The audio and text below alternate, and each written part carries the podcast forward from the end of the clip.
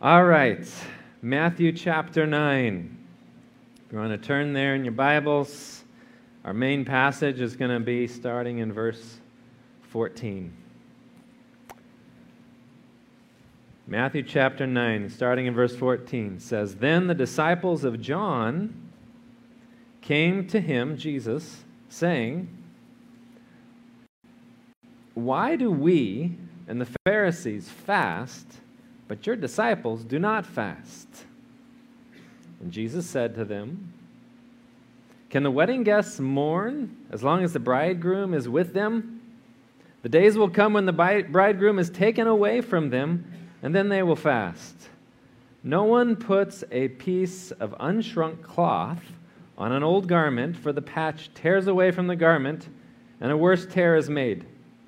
Neither is new wine put into old wineskins. If it is, the skin bursts, and the wine is spilled, and the skins are destroyed. But the new wine is put into fresh wineskins, and so both are preserved. Lord, help us to understand your word this morning. Most importantly, Lord, Holy Spirit, open us to receive it. You know where we're at, each of us in this room, in a different place. And it's amazing to me, God, how we can all read the same passage, all go through the same principles and truths of your word, and you speak to us in unique ways right where we're at. God, I pray you do that this morning. It's in your name we pray. Amen. So, what's going on here? John's disciples. Who are they? It's John the Baptist. Remember the one that came before Jesus? He had disciples. So, John's disciples are going, What's going on? Jesus, your disciples have all the fun. Something like that, right? Right before this, they're talking about Jesus and his disciples hanging out with Matthew and the tax, you know, the tax collectors and sinners. They're just having a good old time. And then now, look, we are fasting, we're practicing along with the Pharisees. And, and fasting back then, there was, there was what was given in the law, and then there was what they were adding on to that. It was this putting on sackcloth, a, a mourning, and fasting as this regular activity that they would do. And that we're fasting, but your disciples aren't. What gives Jesus? What, what's going on here?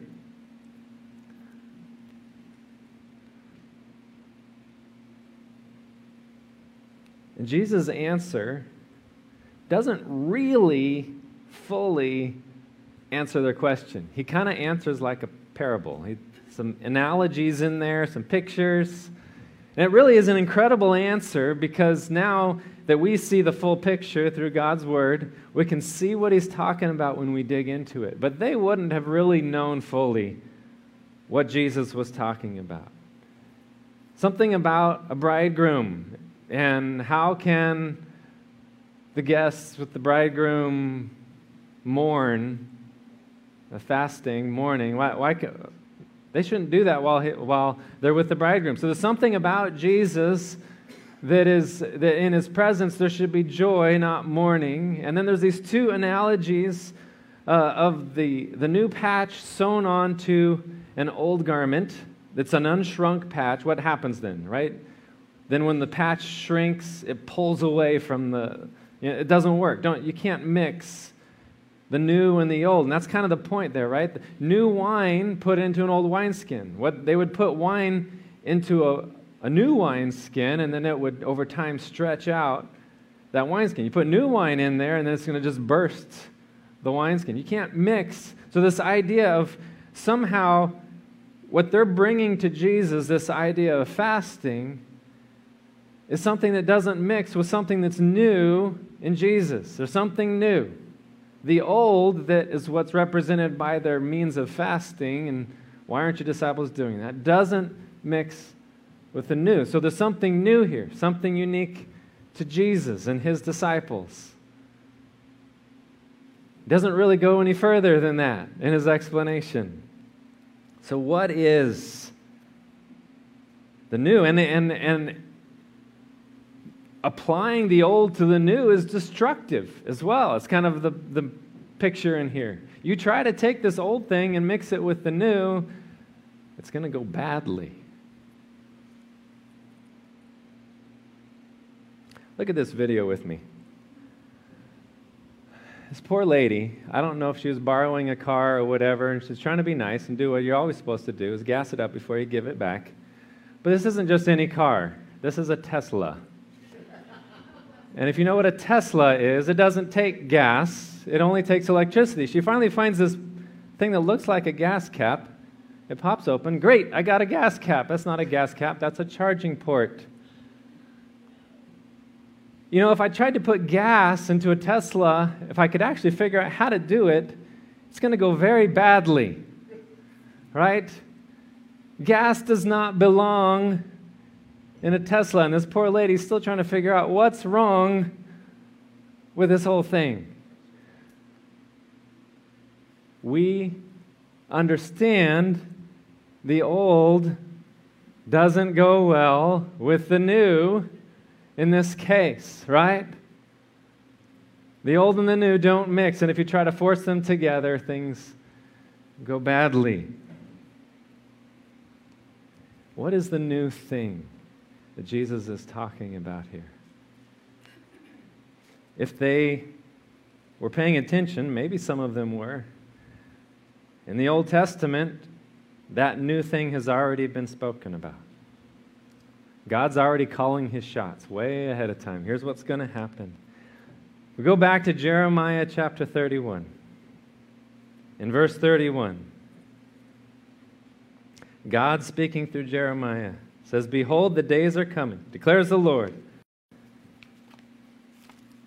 when I will make a new covenant with the house of Israel and the house of Judah fundamentally, the new thing here is a new covenant. What's a covenant?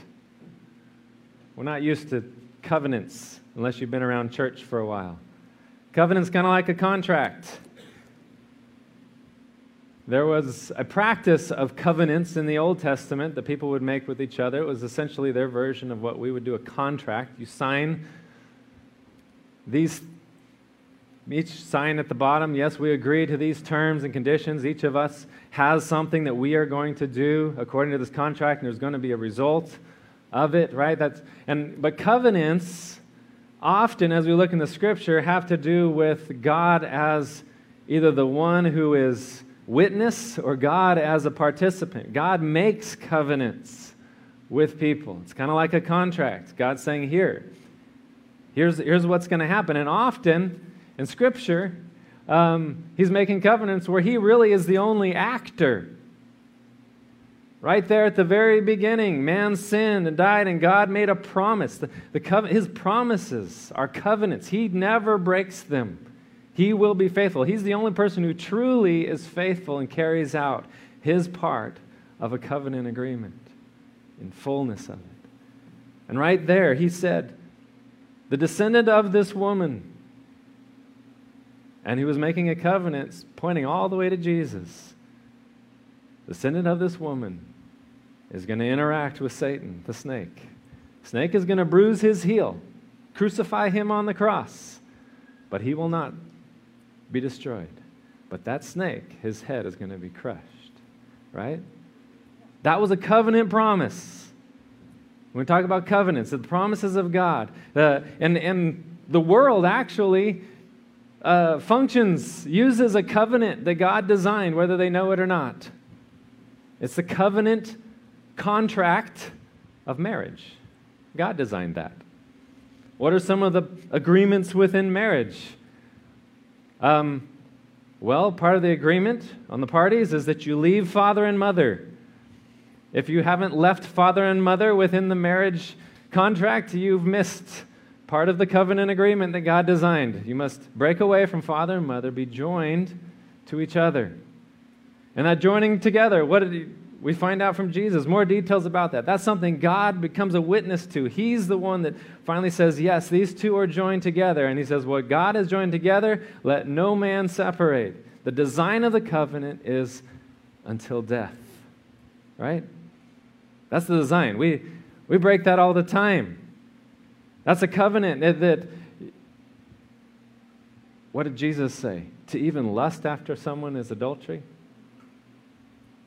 Well, that's a covenant that I've broken in my heart. We're not very good at keeping God's covenants. Well, God's made covenants, promises, that promise to Adam and Eve. They've got fancy names for all the covenants of God. There's a covenant that he made with, with Noah, right? We see the rainbow. That's a reminder of a covenant that God made. I will never destroy the earth by flood again, right? That's a promise.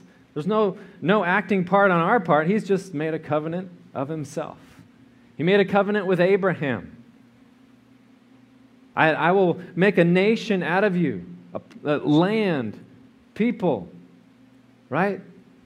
Law, all, all these things. I'm, I'm going to put together what is a nation out of you, and, and through you, I'm going to bless the world. That was a covenant. What was on Abraham's part? All Abraham did was believe him. And then a little later, God gave Abraham a sign for that covenant, which was circumcision. There's the only part on Abraham's part for that particular covenant. Okay, we've got an acting part in that covenant. But then there was a covenant as, as God led the people of Israel out of Egypt. There was a covenant that really did have a part for man to play in it, and that's the law. And the new covenant is replacing that one. That's the old covenant. And that, that old covenant was part of carrying out God's promise of all the covenants that came before, right? The one to Adam and Eve, that there would be this, this event in the future of salvation. The, the, the one to, to Abraham, especially. How is that going to be carried out? It's going to be carried out through these people. And now he makes a covenant with these people and the carrying uh, out of that covenant. Contracts, covenants. In, in Jeremiah 31, continuing on in verse 32, it's going to not be like the covenant that I made with their fathers on the day when I took them by the hand to bring them out of the land of Egypt. My covenant that they broke, though I was their husband, declares the Lord. Interesting. The Old Testament views Yahweh, the Lord God, as husband to the people of Israel. Something we see there is Jesus is saying, you're with who? The bridegroom, the Messiah, fulfilling the role of husband to the people of Israel. 33. For this is the covenant. Here's the new one. That new thing that Jesus is referring to. For this is the covenant that I will make with the house of Israel after those days, declares the Lord. I will put my law within them I will write it on their hearts, and I will be their God, and they shall be my people. So far, there's not much for us to do here. This is God saying, I will write it on their hearts. I will be their God. I'm going to be the one to change their hearts. I'm, this is a new covenant where I am going to carry what was before, in the old covenant, their requirement to follow the law. That was the acting part in the Old Covenant, the Old Contract. Here it is, and you get it throughout Deuteronomy. If you obey my word, do the things that I said, there will be blessing, and I will take care of you. You will be my people. But if you don't, there will be curse. And they broke that covenant, they did not follow it. But now he's saying there's a new covenant. I'm going to be the one to change your heart so that you follow the law. I'm going to put my law on your heart so that's what you desire. I'm going to be the one to make your part happen.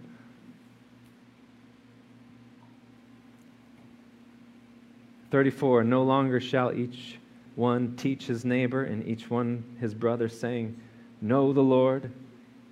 Try to teach each other about the Lord. Why? Because they shall all know me. There's this new covenant. You're not going to have to train people and, and what, the, what God is like because they're going to actually know God personally. Every person is. From the least of them to the greatest, declares the Lord, for I will what? Forgive their iniquity and I will remember their sin no more. That's what Jesus accomplished on the cross. That's the new. The new is a new covenant, a new agreement. What's our part? In this new contract. He's saying, These things you're bringing, disciples, that doesn't fit with this new contract, with this new thing. The old doesn't fit with the new. And if you try to combine them, it's like trying to put gas in a Tesla. It's going to go badly. So, what is our part in this covenant? Well, we looked backwards. Let's look forwards a little bit. Romans chapter 3.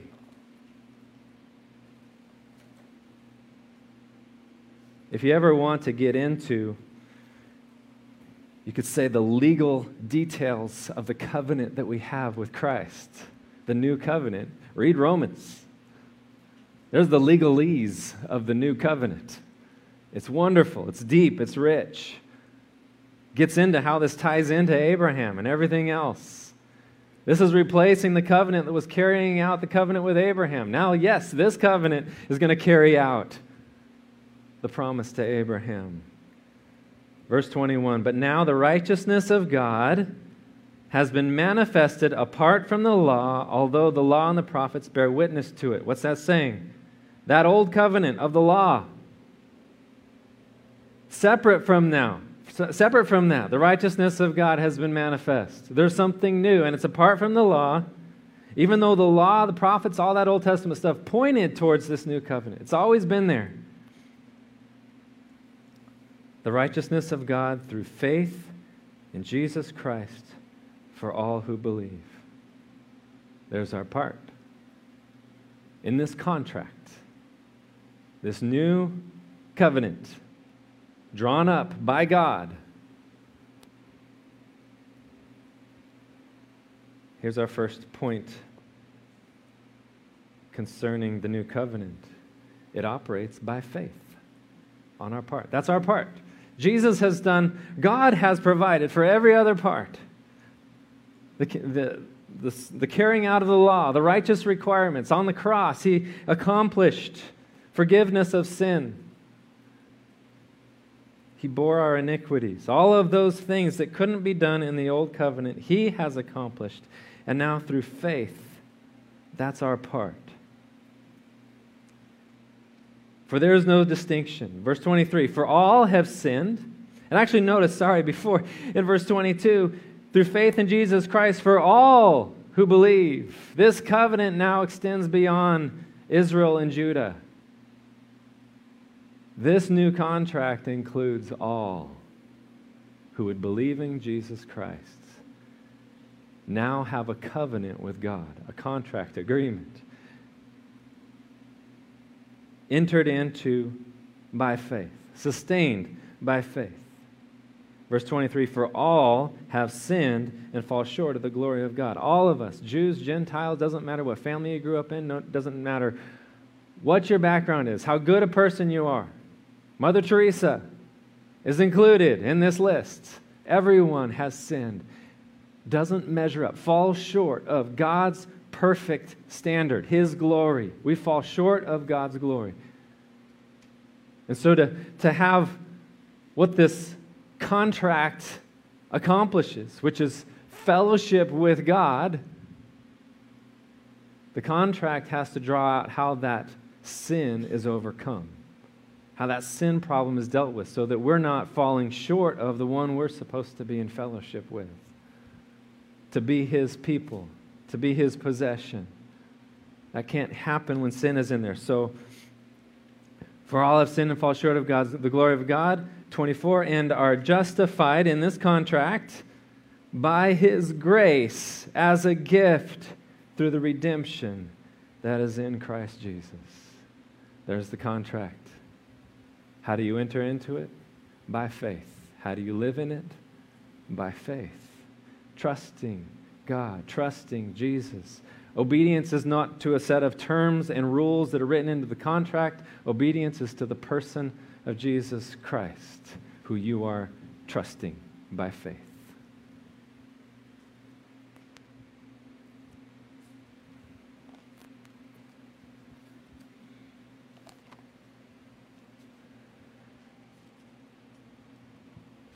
Jesus was saying, you try to bring this old stuff into this covenant, it doesn't belong.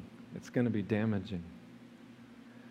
When Paul wrote to the Galatians, that was the issue there, essentially. Judaizers trying to say, yes, we know what it is to worship God. Here's all the things you need to do mourning and fasting, put on sackcloth.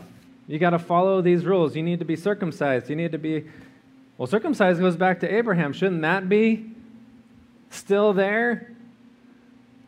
We find out also by Paul. Yes, circumcision actually still is the sign of the covenant that God is carrying out in his faithfulness to his promise to Abraham, but it's not circumcision physically, it's a circumcision of the heart. That's the sign. What Jesus is doing to transform our heart, our desires, is the sign of the covenant that we have entered into that covenant. How do you know you're, you're a part of that covenant? You should see heart change.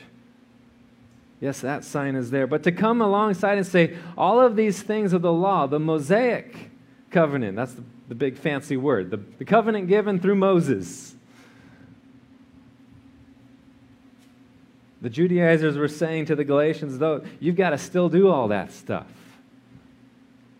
And Paul said, No, that's damaging. You're, you're, not, you're not giving the gospel, you're giving the gospel plus. It, it's, a, it's a different gospel. And Jesus says also, don't bring those things into this thing that is new. That is going to create something damaging. We need to beware, church, of what we might add to the pure, simple contract. That is the gospel. This covenant, when we say the gospel, that's the good news. What are we talking about? We're talking about the new covenant through the blood of Christ. When we take communion, what do we, the bread signifies Jesus' body broken, the, the juice, the wine, fruit of the vine is, is his blood. What is the cup? Jesus said, This is my the new covenant in my blood. That's what we're remembering. That's the gospel. That's the good news. The new contract that's by grace. We enter through faith and we stand now in the grace of God, the free gift of God, of what He has provided, every last detail for us. No more condemnation, free access to the throne of God, only because of what He has done. We enter into it by faith and we stand in it by faith and we, we grow in the, in, in the teaching of Jesus Christ by trusting Him in faith and following what He wants us to do in faith. It's all in faith. And when we try to bring other things into it, it's going to be destructive. There is a lot of conversation going on around us, isn't there? In every generation, there's been things that we might want to take and add as if it's an amendment to the contract of grace, the contract that God has that is the gospel. Gospel plus. If it was bad that they would take something really God given, fasting, mourning before God. If Jesus is saying that's destructive, how much more so if we take now as Gentiles the moral attitudes, the moral standards of a godless base and try to attach that to the gospel? It's going to be destructive. There's many conversations that have a moral attitude to them, right? It's not bad to talk about moral issues, social, political issues. And there's a moral thread through there. Be careful, church, that we don't try to add any thread of that to the simple covenant that God has already put in place. We've already run across words like justice as God is describing his covenant. That's justice as God has defined justice. It's perfect and pure. We don't need to redefine what God has defined as justice. What God has defined as sin. All have sinned. Don't try to assume any reasoning, moral reasoning of the world that would say that, that there's a different definition of sin. Right? We've all sinned. God's plan for redemption This new covenant gives us the fullness of God's plan for that. It's only through Jesus Christ, through faith. It can only be accomplished by His grace.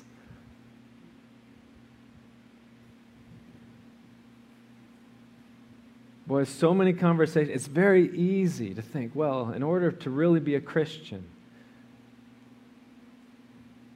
then this, whatever the issue is, you, you should, you have to walk in this line, in this trail, in this path. That's making an amendment to God's covenant. If I'm starting to talk salvation issues, God's already laid it out. You may have already run into fancy terms that make no sense. Critical theory.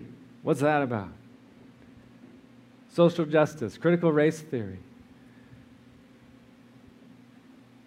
You don't actually need to know what that's all about. If you are rooted solid in knowing the covenant that God has already made, how He's defined sin, how He has defined justice, as he, how He has defined what salvation is, what it means to be without condemnation, and how you get there. If you know His covenant, then you'll recognize any thread of conversation or, or anything else that doesn't fit with that. You say, No, here's what I know to be true, and I don't know where that's coming from, but I know that's not true. There's going to be a lot of things like that, and it's only growing and it's confusing. And among churches, good evangelical churches, there's division over some of these things. How do we protect against that, church? We don't have to go become experts on all of those different things. It's good. If you're that person who can study, I love to have those conversations. Here's, what, here's the, the philosophies and the, the, the threads of thought going on in our society. You don't have to be able to do that, though. You just need to know the foundation of the gospel. Know it, the covenant. So that you could see when something that looks good, like Jesus' disciples coming along saying, Why aren't you guys fasting like this? This is a good thing. This is what you should be doing. You can say, No, I know what the new is, and I'm living in that. And what I need to be worried about is simply trusting Jesus, obeying Him, His words, what He says to do. That's what my deepest concern is. Then you'll be okay. We'll be okay. Church, we need to beware that we not let old thinking or contrary to God's word thinking into the foundational covenant in which we stand. Let's look back in verse 15, first part of it. They come to him saying, Why don't your disciples fast? And he has this interesting picture. He's, he says, Can the wedding guests mourn as long as the bridegroom is with them? This is a direct answer to their question that probably doesn't fully answer their question because they don't understand fully what he's talking about. But, but John's disciples actually have had this analogy already. If you remember, uh, go back in John chapter 3, or over to John chapter 3. Remember when John's disciples, they had this way of complaining, comparing to Jesus. Boy, Jesus' disciples just have it better. It's tough being a disciple of John.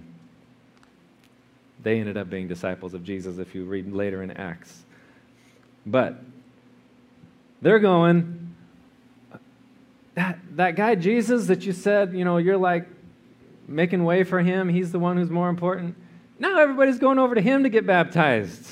What's up with that? So they, they were asking John that. And then John says in John chapter 3, verse 28, he tells his disciples, You yourselves bear witness that I said, I'm not the Christ but I have been sent before him. And then he says, The one who has the bride is the bridegroom, picturing Jesus as the bridegroom. He's the one who has the bride, not me. The friend of the bridegroom, now speaking of himself, who stands and hears him rejoices greatly at the bridegroom's voice. Therefore, this joy of mine is now complete because Jesus, the bridegroom, is there and people are going to him. That's what John is saying. That's what's happening. And what does he say after that? He must increase, but I must decrease. His joy is found in seeing Jesus be the one who is glorified. Here's the second part about this new covenant Jesus is at the center of it. Jesus is at the center of his covenant. It centers on Jesus. At the center of this covenant is joy.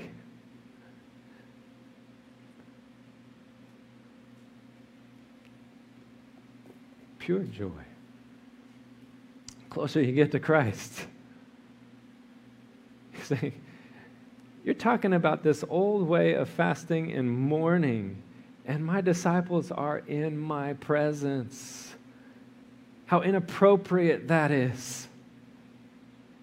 Because this new thing is centered around Jesus, and the closer you get to Jesus, the more joy there is. There's no place for mourning and fasting there in Jesus' presence.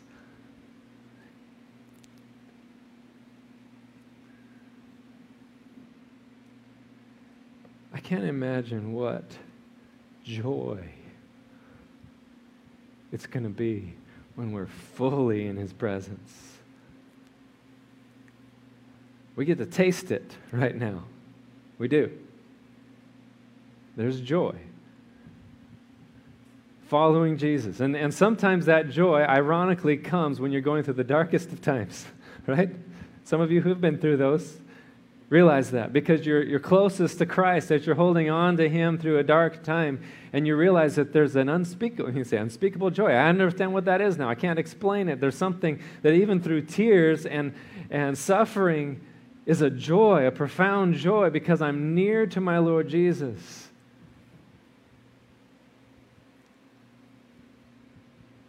What's it going to be like when we stand face to face with Jesus. At the center of this covenant is the person of Jesus Christ, and there is joy in his presence. John the Baptist had joy when Jesus came.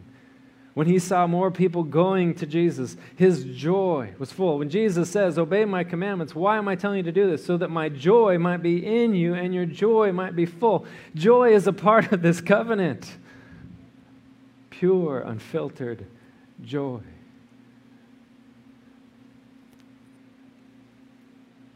And then he says, But the days are coming, I'm going away. Second half of verse 15. Days will come when the bridegroom is taken away from them, and then they will fast. It's not going to be the same kind of fasting, though,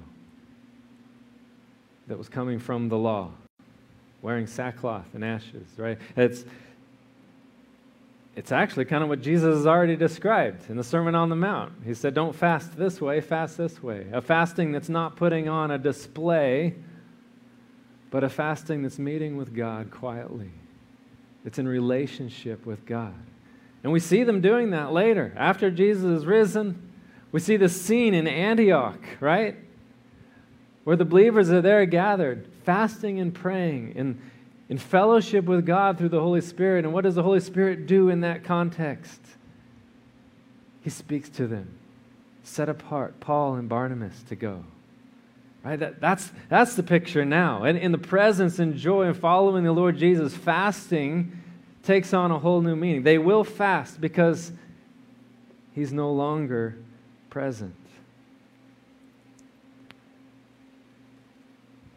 So, in this covenant, in this agreement with God, there is a period of time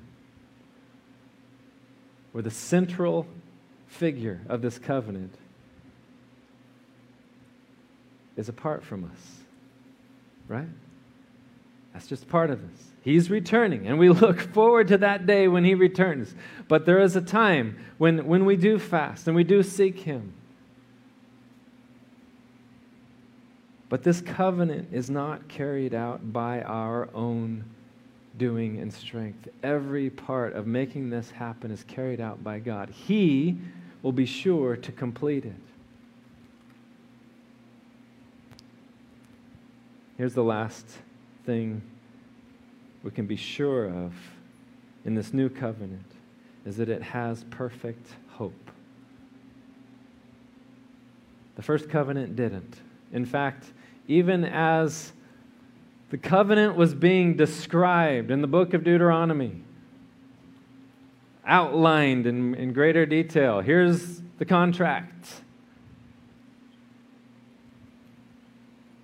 Right there it says, and you're going to break it. That's a very hopeless covenant. When God tells you, even as you're entering into it, you're going to break it and you'll suffer for it. But this one cannot be broken because the one carrying it, all parts, our part and God's part, is God. The Holy Spirit in us, changing our heart, circumcising our heart as a sign of the covenant of Abraham. God's purpose that will be sure to happen because He's carrying it. This covenant has perfect hope. Look in 1 Peter, beginning of 1 Peter.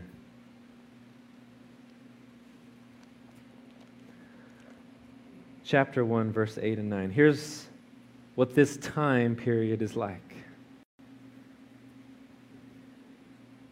Verse 8 Though you have not seen him, Jesus, we don't see him, but we love him, right? Though you have not seen him, you love him. Though you do not now see him, you believe in him and rejoice with joy. It's inexpressible and filled with glory, even now. Isn't that incredible?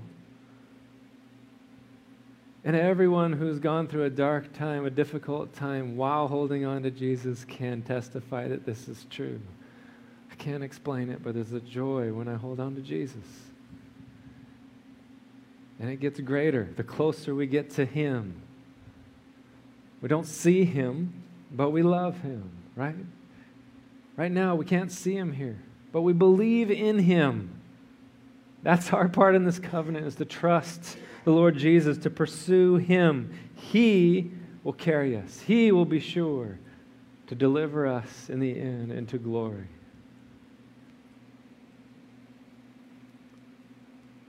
Maybe you don't know Jesus yet. Do you see what Jesus has done for you? He's drawn up a contract. What are the terms of the contract? I will bring you everything that you need. I will give you everything that you need in order to accomplish this contract. I will provide eternal life. I will provide glory and blessing and perfect, unfiltered joy in eternity. And for you to enter this contract, you need to believe and trust in Jesus Christ.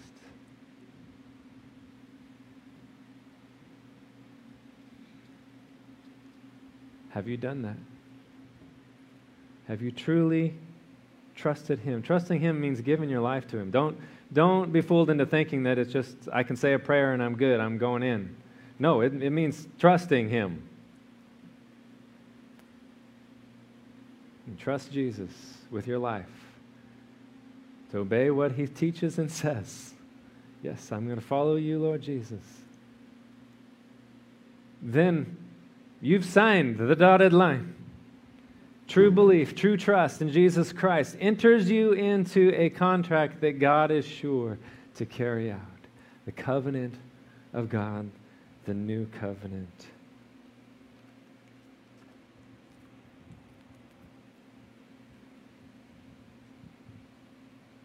Perhaps you're in the covenant, but you're struggling because you're feeling like there should, there should be something else an amendment. God, now I'm in this covenant, but now I got to prove it to you. And I'm failing at that. Any part in this that was saying you got to prove yourself to Christ in order to stay in the covenant? No. That's not part of the terms. That would be a covenant plus. That's actually what the Galatians were struggling with. And, and Paul said that's bad. Jesus says that's bad. We have entered into this grace through faith, and that's how we stand in it by faith. Our eyes on Jesus, trusting Him. You don't need to work harder, you need to get closer to Jesus Christ if that's what you're feeling right now. Let's pray. Lord Jesus, thank you. God, when we really dive into what you accomplished, what you called, even from the beginning, even as we were falling into sin, Adam and Eve, God, you were, you were promising salvation. You had a plan from the very beginning, and you have carried it out faithfully. God, every one of your promises, you say, every one of your promises finds their, its yes in you, Lord Jesus. You are the, the way. You are the one who has accomplished every promise, who, who has brought about the fulfillment of covenants. And God, they're not done yet as I just consider so many things that you have promised that still haven't come to be yet, and the glory that we, that we can expect in the future. God, I think about what it's going to be like. I believe, Lord, what you have de- described as a thousand years where you will reign physically on this earth from Jerusalem, and we will be there in glorified bodies with you here on this earth as it is. God, you have promised it, so it's going to happen. And God, after that, you're going to create a whole new heaven, a whole new earth, a glory beyond what we can even imagine. And God, we will be in your presence forever. You're not going to create a separate heaven and earth, God. You're going to create one together where it's heaven on earth, us dwelling together with you forever, God. And I can't even imagine what that's going to be like. But I know my hope is secure because you have promised it and you will carry it out. You are the one who, who carries covenants to their full end. We don't, God. So thank you, Lord Jesus, for what you accomplished on the cross so that we can live with you forever, not by our righteousness, but by yours. Lord, help us to live in that. We shouldn't be living in condemnation. If God, you have set us free and you have said that there is no more condemnation. We shouldn't be living without hope if we have eternal hope in you, God. So help us, Holy Spirit. God, if we've been just walking away from you, Lord Jesus, and this is a time that we need to just confess sin and say, No, I want to I want to walk close to you, Lord Jesus. Help us to do that now. In you is our hope. In you is peace. In you is joy. Thank you, Lord Jesus. We love you. We worship you. It's in your name that we pray. Amen. Let's stand and sing.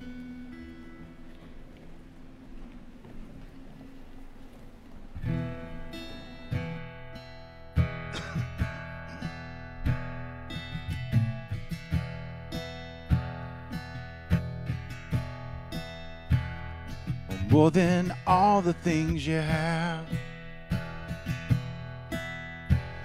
and more than all the things you give, and beyond all the things you do. Lord, all I want is you. And I don't need to know the plan. And I don't need to understand why you do the things you do. Lord, all I need is you. And I will seek your face in this holy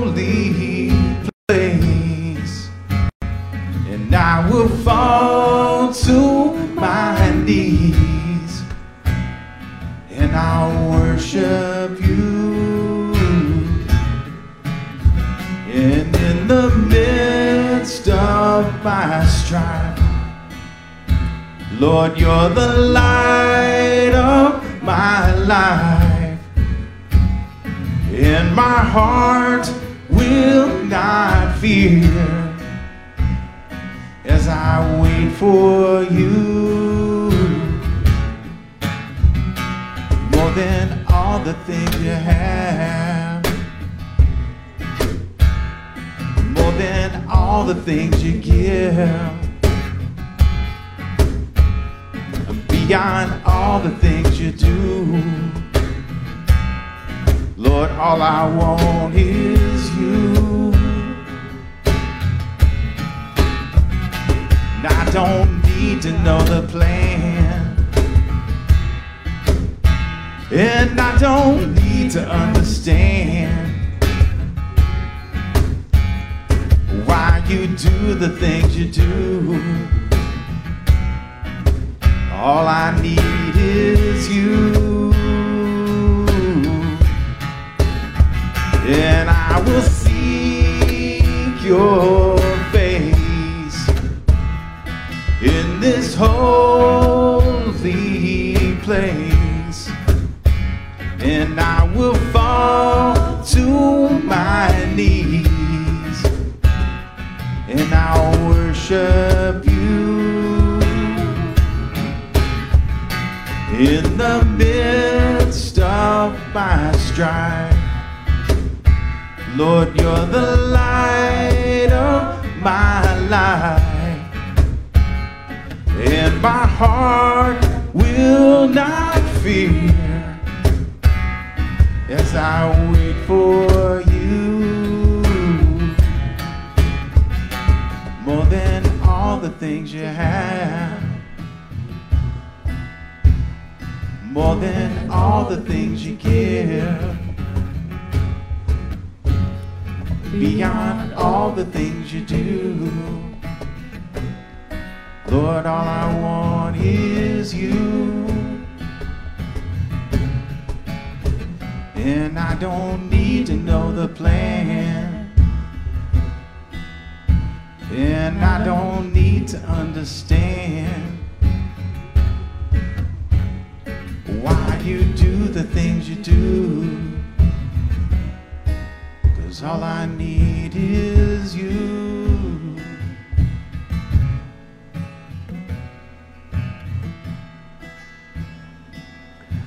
Lord, that is the truth. Our hope isn't in understanding your plan. Our hope isn't in everything going according to our plan. What we need, Lord, is simply found in you, trusting you, knowing, God, that you do have a good plan for our lives, for your purpose, a plan that sees eternity. God, perhaps you take us down a path that's difficult in order to bring about salvation for someone else. God, to your glory, to the glory of your purpose, let it be. We don't need to understand. We just need to know, God, that you are the one calling the shots. You are the one in control. We're trusting you. Thank you, Lord, for your love, for your care, for your guidance, for your faithfulness, for the hope that we have in you. It's in your name that we pray. Amen. Love you, church.